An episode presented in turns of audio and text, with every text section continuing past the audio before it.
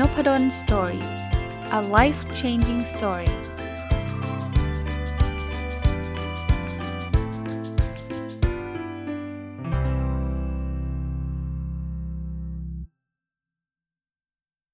สวัสดีครับ ยินดีต้อนรับเข้าสู่นพดล Story Podcast นะครับ วันนี้มาต่อเป็นน่าจะตอนจบของการรีวิวหนังสือที่ชื่อว่า Indistractable How to Control Your Attention and Choose Your Life ของคุณเนออียาวนะ ก็เมื่อวานถ้าท่านฟังผมนะครับ ผมเล่าให้ฟังว่า เนื้อหาเนี่ยจบแล้ว แต่ว่าเพอเอิญไปเห็นตอนท้ายเล่มนะครับ เขาเขียนว่า Book Club Discussion Guide นะซึ่งจริง ๆ เป็นไอเดียที่ดีนะ คือเขาเขาเหมือนกับว่าเผื่อใครจะเอาหนังสืออันนี้ไปจัดบุ๊กคลับอะนะครับ มันก็เลยมีคำถามที่มันเอามาแลกเปลี่ยนกันได้นะครับ เห็นแล้วเกิดไอเดียก็เลยขออนุญาตอีกสักหนึ่งตอน นะครับ มาดูคำถามพวกนี้ ว่าถ้าเป็นผมผมตอบแบบนี้ แล้วก็ฝากเป็นคำถาม ให้ทุกคนฟังด้วยนะครับ ว่าเออถ้าเป็นท่านท่านจะตอบยังไงนะอะผมเริ่มเลยนะครับ ข้อที่1นนะครับเขาบอกอย่างนี้เขาบอกว่าเออเวลาในหนังสือมันเขียนไว้บอกว่าเราจะมีมีชีวิตอยู่ 3 3 กลุ่มอะ่ะก็คือตัวเราเองให้ให้เวลากับตัวเราเอง อันที่ 2 คือให้เวลากับความสัมพันธ์ แล้วก็อันที่ 3 ให้เวลากับงาน คราวนี้เรามักจะใช้เวลาเอียงไปด้านใดด้านหนึ่งนะครับคำถามของเขาก็คือที่ชวนเราคุยนะเขาบอกว่า เออ อันไหนอะที่เราอยากจะให้เวลามากขึ้นนะดูแลดูแลตัวเองมากขึ้น เขาเรียกว่าอะไร ใน 3 ส่วนนี้ตัวตัวเอง ความสัมพันธ์แล้วก็เรื่องงานนะครับ อยากจะสเปนไทม์เพิ่มเติมตรงไหน ส่วนตัวผมผมคิดว่าตอนนี้ผมก็แฮปปี้กับกับการจัดเวลาผมพอสมควรนะ แต่ถ้าจะถามว่า 3 อันนี้ตอนนี้ที่คิดว่าเราให้เวลากับตัวเอง กับน้อยที่สุดน่าจะเป็นเวลากับตัวเองเลย ตัวเองจริง ๆ เลยนะครับ กับงานกับความสัมพันธ์เนี่ยผมคิดว่าผมผมผมเต็มที่ระดับหนึ่งแต่ตัวเองแบบประเภทอยู่กับตัวเองล้วนๆเนี่ยอาจจะมีน้อยหน่อย แต่ถามว่ามันน้อยขนาดที่แบบโอ้โห ไม่ได้ละจะต้องให้เวลากับตัวเองมากขึ้น โดยเร่งด่วนหรือเปล่าอาจจะไม่ถึงขนาดนั้นนะครับคราวนี้แต่ละคนก็ลองลองไปดูของตัวเองกันนะครับ อ่าคราวนี้เออเขาก็ข้อ2นะเขาก็ชวนคุยบอกว่า เออ ในหนังสือเล่มนี้เขาบอกเทคนิคเพียบเลยเนี่ย เทคนิคไหนที่คุณชอบ หรือว่าคุณรู้สึกว่ามันมันจะทำให้คุณเปลี่ยนแปลงไป หรือทำให้คุณประหลาดใจนะครับ เทคนิคอะไรบ้างที่อ่าที่ที่ที่ชอบกันแล้วกันนะเออจริง ๆ หลาย ๆ เทคนิคที่ผมเคยได้ยินได้ฟังมาเนี่ย ผม ผมเคยได้ยินมาก่อนแล้วอะเอางี้แล้วกันนะครับ ก็ไม่ได้มีอะไรเซอร์ไพรส์ผมมากนักนะ แต่ว่าถ้าถามว่าเออผมชอบเทคนิคไหนก็คือการใช้พวกแอปพลิเคชัน แทนที่จะมาดึงเวลาจากเราไปนะครับ อาจจะแอปพลิเคชันที่ที่จะช่วยทำให้เราโฟกัสมากขึ้น โดยเฉพาะแอปไอ้อันหนึ่งนะยังไม่ได้ใช้นะครับ แต่ว่าเออมีไอเดียที่ดีคือ Focusmate นะ ที่เคยเล่าให้ฟังว่า มันเหมือนกับเราอยากจะหาเพื่อนทำงานด้วยกัน แต่ว่าเดี๋ยวนี้นะโควิด -19 เนี่ยเราก็คงออกไปนั่งร้านกาแฟไปทำงานกับเพื่อนอะไรเงี้ยคงลำบาก Focusmate มันออนไลน์ แล้วจริงๆ มันไม่จำเป็นเพราะเฉพาะในประเทศไทยนะ เราอาจจะมี Focusmate เป็นคนอังกฤษ เป็นคนอเมริกา เป็นคนชาติอะไรก็ตามนะ ยังไม่เคยใช้ แต่ว่าอันนี้ก็เซอร์ไพรส์แล้วคิดว่า เออ น่า น่าจะทดลองดูเหมือนกัน เวลาเราทำงานกับเพื่อนที่เราอาจจะยังไม่ไม่เคยรู้จักเนี่ย มันก็อาจจะทำให้เรามีสมาธิมากขึ้นนะครับ อันที่3นะเขาชวนเราคุยว่าให้เราคิดถึงไอ้ distraction หรือสิ่งที่ทำให้เราควยเขวนะครับสักหนึ่งอย่างนะครับ แล้วก็ลองถามตัวเองว่าอะไรที่มันเป็น internal trigger นะครับ อะไรที่มันเป็นตัวตัวกระตุ้นภายในนะครับนะแล้วอะไรที่มันเป็น external trigger ก็คือตัวกระตุ้นภายนอกนะครับ ก็ ถ้าถามเร็วๆนะ อันที่ดูดเวลาผมไปเยอะก็คือโซเชียลมีเดียโดยเฉพาะ Facebook นะก็อันเนี้ยผมว่าน่าจะเป็นอันที่ดูดเวลาผมเยอะสุดละนะไลน์ก็ใช่นะครับอะคราวนี้ถามว่าแล้ว internal trigger เนี่ยคืออะไร ผมว่าอย่างแรกคือความเบื่อ คือบางทีเย็นๆ มันเบื่อ ไม่รู้จะทำอะไรก็เลยหยิบ Facebook มาเล่นนะอันอันอันที่1นนะเขาบอกให้ให้คิด 3 อันนะ อันที่2เนี่ยอาจจะเป็นเรื่องของความอยากรู้อยากเห็น คือบางทีเราก็อยากรู้เรื่องนั้นเรื่องนี้ก็เข้าไปเสิร์ชนะครับพอเข้าไปเสิร์ชก็ติดนะครับ อันที่3เนี่ยอาจจะเป็นเรื่องของความกังวลใจในบางเรื่อง ก็เช่นเดียวกันเวลาเรากังวลเราก็เฮ้ยไม่รู้จะทำอะไรดีเครียดลองลองเปิดเล่นดูนะครับอันนี้เป็น internal trigger หลักๆ ของผมนะครับ ส่วน external trigger อันที่ส่งผลที่ทำให้ผมไปไปเล่น Facebook เนี่ยแน่นอน notification ถึงแม้ว่าผมจะปิดไปแล้ว แต่มันก็ยังอดไม่ได้นะ เวลาเราเห็นปุ่ม Facebook แล้วก็ไหนกดซิแล้วก็ไปกด notification ใน Facebook ว่ามีใครแท็กเราบ้าง มีใคร uh, answer question เราบ้างนะครับ อันนั้นคือ external trigger อันหนึ่งที่ที่ส่งผลนะครับ นอกนั้นผมผมไม่มีนะ เพราะว่าผมปิด notification ที่เป็นเสียงไปแล้วนะครับอะข้อที่ 4 นะครับ ที่เขาชวนเราคุยก็คือบอกว่าเออ บางทีเนี่ยเราอาจจะใช้แนวคิดที่มันทำให้ทุกอย่างมันมันมันสนุกกับงานที่เราดูน่าเบื่อนะครับ สมมุติว่างานงานวิจัยหรืองานอะไรก็ตามที่มันดูน่าเบื่อเนี่ยมันไม่ engage เออใช้คาว่ามันมันทำให้เราไม่ engage เนี่ยเราลองช่วยกันคิดไหมว่าเราจะทำยังไงให้นานนั้นมันดูน่าน่าสนุกมากขึ้นเออตอบยากนะ คืออะผมผมยกตัวอย่างงานที่ผมอาจจะ ตอนนี้ก็ก็ทำอยู่เป็นประจำนะครับ ก็คืองานที่เกี่ยวข้องกับงานวิจัยเนี่ย บางครั้งมันก็ลา มันก็เบื่อ ก็เอ็นวิธีการ engage ก็คือ ผมว่าผมอาจจะต้องมองมองมองงานนี้ว่ามันขยับไปได้มากน้อยแค่ไหนนะ หรือจะว่าจะเป็นการตั้งเป้าหมายก็ได้นะ อันนี้นึกไม่ออกว่ามันจะมีวิธีไหนที่มันจะทำให้มันสนุกมากกว่านี้ได้นะครับ อ่า ข้อที่ 5 นะครับ เขาบอกว่า การทำไอ้งานให้สนุกเนี่ย ก็คือการคิด activity ไม่ใช่งานอย่างเดียวนะ กิจกรรมที่ให้สนุกอะให้คิด activity หรือกิจกรรมต่างๆ เช่นกับเรากับลูกเนี่ยอะเขาเขายกตัวอย่างในนี้ก็คือเขากับลูกสาวเนี่ยเขาก็จะมีเรื่องที่เป็นแบบสนุกสนุกทำร่วมกันนะเขาให้เราคิด 5 กิจกรรม ผมสำหรับส่วนตัวผมกับลูกชายก็แล้วกันนะก็คือหนึ่งคือการเล่นหมากรุกด้วยกัน 2 คือการเล่นบอร์ดเกม หรือเกมอื่นๆด้วยกัน 3 คือการดูทีวีด้วยกัน 4 ไปเล่นกับหมาด้วยกัน อะไรอีกอะถ้า 5 ก็คือนั่งคุยกันมั้งนะอันนี้อาจจะเป็นฟันจาก็คือไอ้กิจกรรมที่มันมันมันสนุกนะฮะอีกอันนึงนะครับเขาบอกว่า to do list เนี่ยอาจจะไม่ใช่สิ่งที่มันอาจจะจะ work เสมอไปนะฮะเขาก็ถามเราว่าเราเห็นด้วยหรือไม่เห็นด้วย คือส่วนตัวผมไม่ค่อยได้ทำ to do list มากนัก แต่ถามว่าผมคัดค้านไหมผมว่าไม่นะ ผมว่าแล้วแต่คนนะถ้าใครชอบทำก็ทำนะครับ บางทีมันก็ทำให้เราไม่ลืมนะครับ อันนี้ความเห็นส่วนตัวนะ อันนี้อันที่ 6 นะ อันที่ 7 นะครับ เขาบอกว่าการทำ time box เนี่ย มันน่าจะทำให้เราประสบความสำเร็จได้นะครับ เขาก็เลยบอกว่าไหนลองคิดถึง time box ของตัวเอง time box ก็คล้ายการลงตารางเวลาไว้อะ ที่มันเป็นไอเดียก็คือในอุดมคติเลย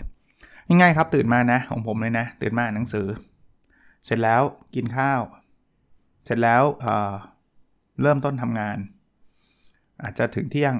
เสร็จกินข้าว เสร็จทำงานต่อเอาวันไม่ใช่วันหยุดนะครับทำงานต่อจนถึงประมาณสัก4ี่โมงเย็นหยุด เล่นกับลูก เล่นกับสุนัขจนถึงเย็นกินข้าวผมผมไม่ได้กินนะนะแต่ลูกๆกกินก็ก็นั่งอยู่กับเขา แล้วก็อ่านหนังสือนะครับ แล้วก็ออกกำลังกาย แล้วก็อ่านหนังสือเข้านอนนะครับทำบล็อกผมประมาณนี้นะครับถ้าเป็นวันทั่วๆไปนะอันที่ 8 นะครับเขาบอกว่าไอ้ value หรือคุณค่าต่างๆเนี่ยมันไม่ใช่เป้าหมายสูงสุดนะแต่ว่ามันเป็นเครื่องชี้นำทางในการทำงานกันเขาถามว่า value เราคืออะไร ข้อนี้ผมตอบง่ายหน่อยเพราะว่าตอนที่ผมทำ OKR ผมคิดถึงเรื่องนี้แหละหนึ่งคือ sharing นะครับ การได้แบ่งปัน เรื่องราวต่างๆ 2 คืออ learning นะครับคือการได้เรียนรู้นึกอยู่ตั้งนานนะการได้เรียนรู้นะครับสก็คือเรื่องของ healthy นะครับเรื่องของสุขภาพกายสุขภาพจิตนะสอย่างนี้คือ 3 อย่างที่ผมให้ความสำคัญ เมื่อกี้แอบนึกถึงไปนิดนึงนะว่าเออเราอัดพอดคาส์ตอนไหน ผมอัดตอนเช้านะลืมไปนะประมาณสัก 10โมง ถ้าไม่มีอ่าเป็นเป็นช่วงเวลาที่อาจจะ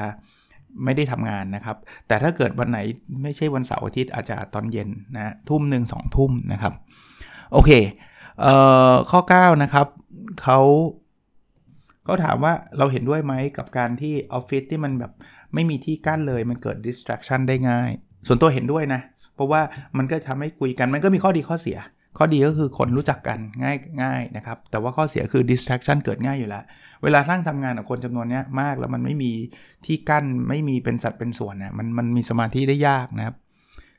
เอ่อถัดไปครับข้อที่ 10เขาบอกว่าในที่ทำงานเนี่ยแน่นอนเกิด distraction ได้even ว่าการ work from home นะการทำงานที่บ้านก็เกิด distraction ได้นะครับ เช่น group chat หรือโทรศัพท์หรืออะไรอย่างเงี้ยนะครับเขาบอกเราจะทำยังไงที่จะทำให้เราทำงานโดยไม่มี distraction ผมบอกได้เลยอย่างแรกนะ ตัดอินเทอร์เน็ต หรือถ้าไม่ตัดอินเทอร์เน็ตอย่างน้อยๆ ก็ลดไอ้ตัว notification ลงนะครับ ไม่ให้มันเตือนจะจะช่วยได้นะ มาข้อ 11 นะครับ เขาบอกว่าในหนังสือเนี่ยได้บอกว่า identity ของเราหรือความเป็นตัวตนของเราเนี่ยมันมันเปลี่ยนแปลงได้นะ มันคล้ายๆนิสัยอะนะครับ เพราะฉะนั้นเนี่ยเราสามารถที่จะเปลี่ยน identity หรือเปลี่ยนความเป็นตัวตนของเรานะครับเพื่อจะทำให้เราไปสู่คนเป็นคนใหม่นะครับ แล้วเราก็จะได้เปลี่ยนแปลงไปอย่างในทิศทางที่เราต้องการนะครับเขาถามว่าเราจะสามารถเปลี่ยน identity ใหม่ให้เราให้สำเร็จได้ยังไง ผมว่าก็ต้องมีความตั้งใจแล้วก็เขียนมันลงไปนะครับ อีกอีกเรื่องหนึ่งคือประกาศให้คนรู้ เช่น สมมุติผมอยากวิ่งเป็นประจำเนี่ยอาจจะบอกว่าเราเป็นนักวิ่ง แล้วก็ประกาศให้เพื่อนๆรู้นะว่านักวิ่ง พอเราพูดเราเราเป็นนักวิ่งเนี่ยเราก็จะต้องวิ่งทุกวันใช่ไหมหรือใครอยากเขียนหนังสือเนี่ยประกาศเลยแล้วว่าเราเป็นนักเขียน อาจจะไอ้หน่อยนะเพราะว่ายังไม่ได้เขียนอะไรมากมายแต่ว่าเราเราอยากเป็นนักเขียนพอ identity เป็นนักเขียนปุ๊บเนี่ยเราจะเขียนทุกวันนะก็ถ้าเป็นผมทำผมก็จะทำแบบนั้นนะครับอ่าถัดไปนะครับเขาบอกว่าเออในหนังสือเขาก็เขียนบอกว่าเออไอ้ไอ้ข้อจำกัดต่างๆ มันทำให้เรามีระเบียบมากขึ้นเนาะ ถ้ายิ่งเรามีช้อยอะไรเยอะแยะมากมายเนี่ยเราก็จะ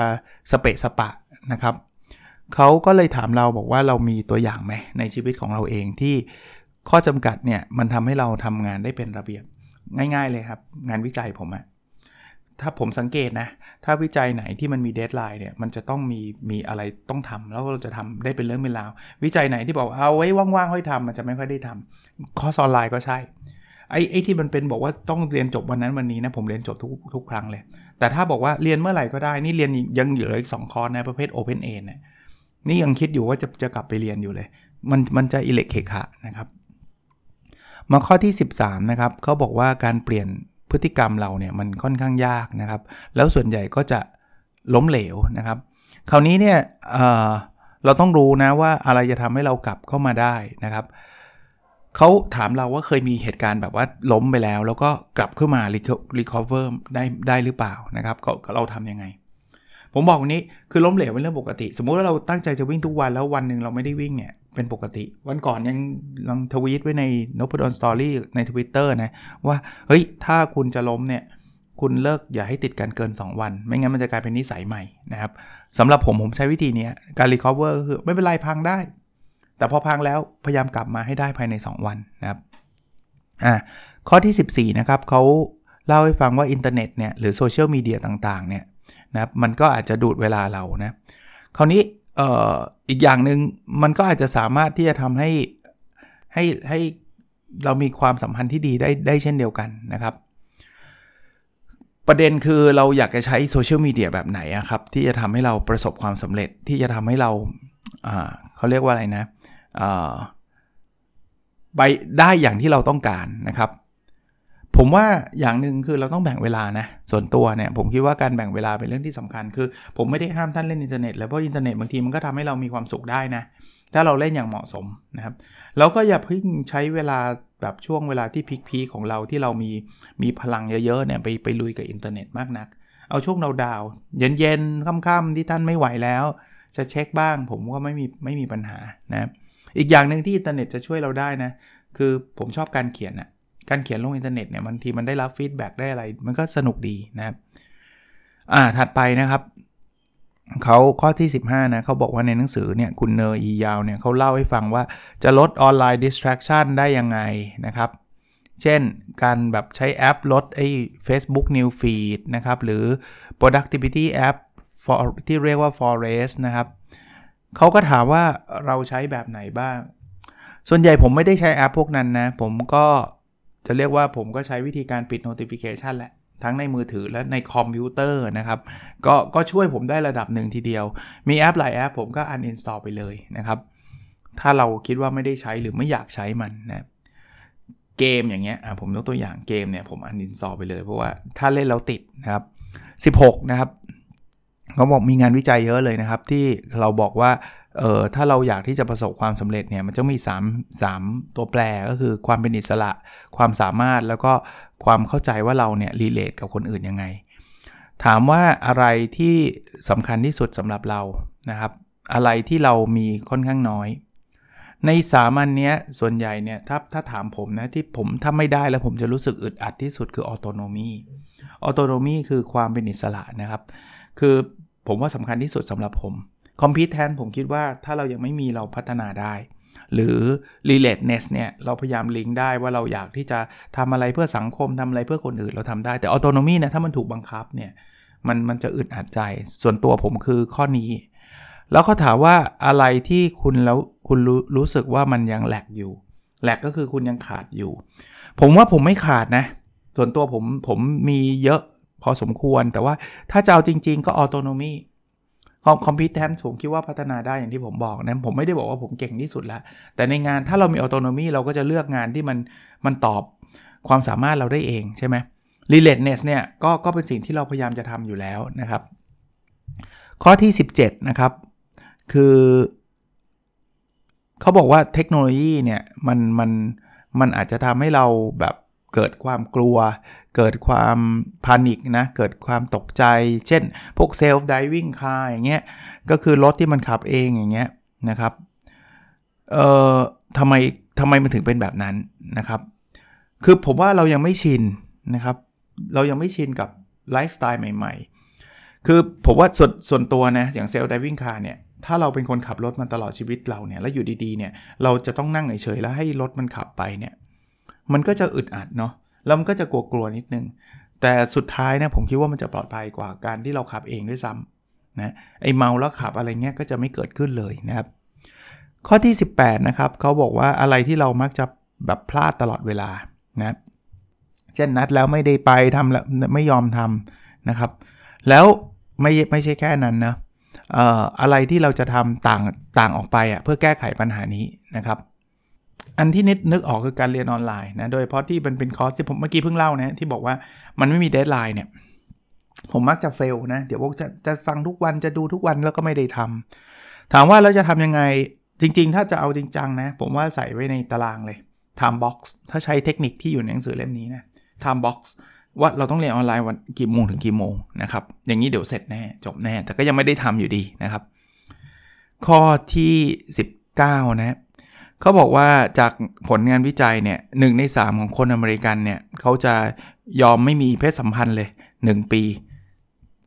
ถ้าจะจะต้องแลกกับการที่ไม่สมมุติว่าเลือกว่าจะไม่มีเซ็กไม่มีเพศสัมพันธ์ 1 ปี กับไม่มีมือถือ 1 ปีอะเขาเลือก 1 ใน3เขาเลือกบอกไม่มีเพศสัมพันธ์ดีกว่านะครับ ถามว่าแล้วเป็นเราอะผมว่ามือถือ มันอาจจะมันยากเหมือนกันนะพอตอบแบบนี้ยากเหมือนกันนะ เพราะว่ามือถือเราก็ใช้นะนะครับ ก็เผลอๆอาจจะเป็นหนึ่งหนึ่งเหมือนหนึ่งในสามของคนอเมริกันก็ได้นะ เพราะว่าชีวิตไลฟ์สไตล์เราติดมือถือ พอสมควรทีเดียวนะครับ ก็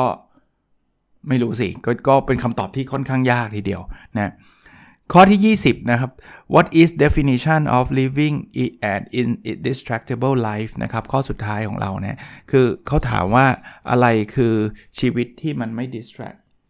ส่วนตัวผมเนี่ย ผมว่ามันไม่ใช่ชีวิตที่มันจะต้อง productive อะไรมากมายขนาดนั้นนะ ส่วนตัวผมผมขอว่าเป็นชีวิตที่มี balance คำว่าไม่ distract ไม่ได้แปลว่าต้องทำงานอย่างเดียว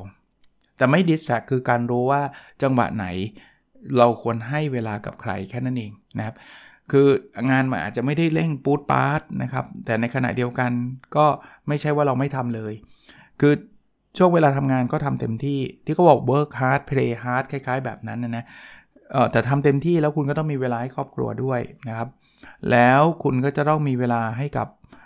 ตัวเองด้วยนะครับสเรื่องนี้เป็นเรื่องที่สำคัญนะครับ ก็ก็แบ่งเวลากันให้ดีครับ นะก็จบแล้วนะครับหนังสือชื่อ Indistractable นะครับ การที่เราจะ control ตัวเราเองนะครับ ควบคุมตัวเราเองของคุณเนอร์อียาว ไม่แน่ใจถ้าเกิดท่านจะถามผมว่ามีแปลไทยหรือเปล่า คิดว่ายังนะครับ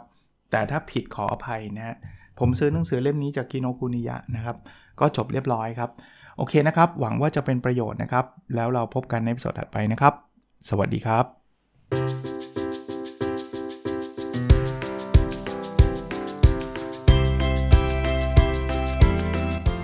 n o p ด d o สตอรี่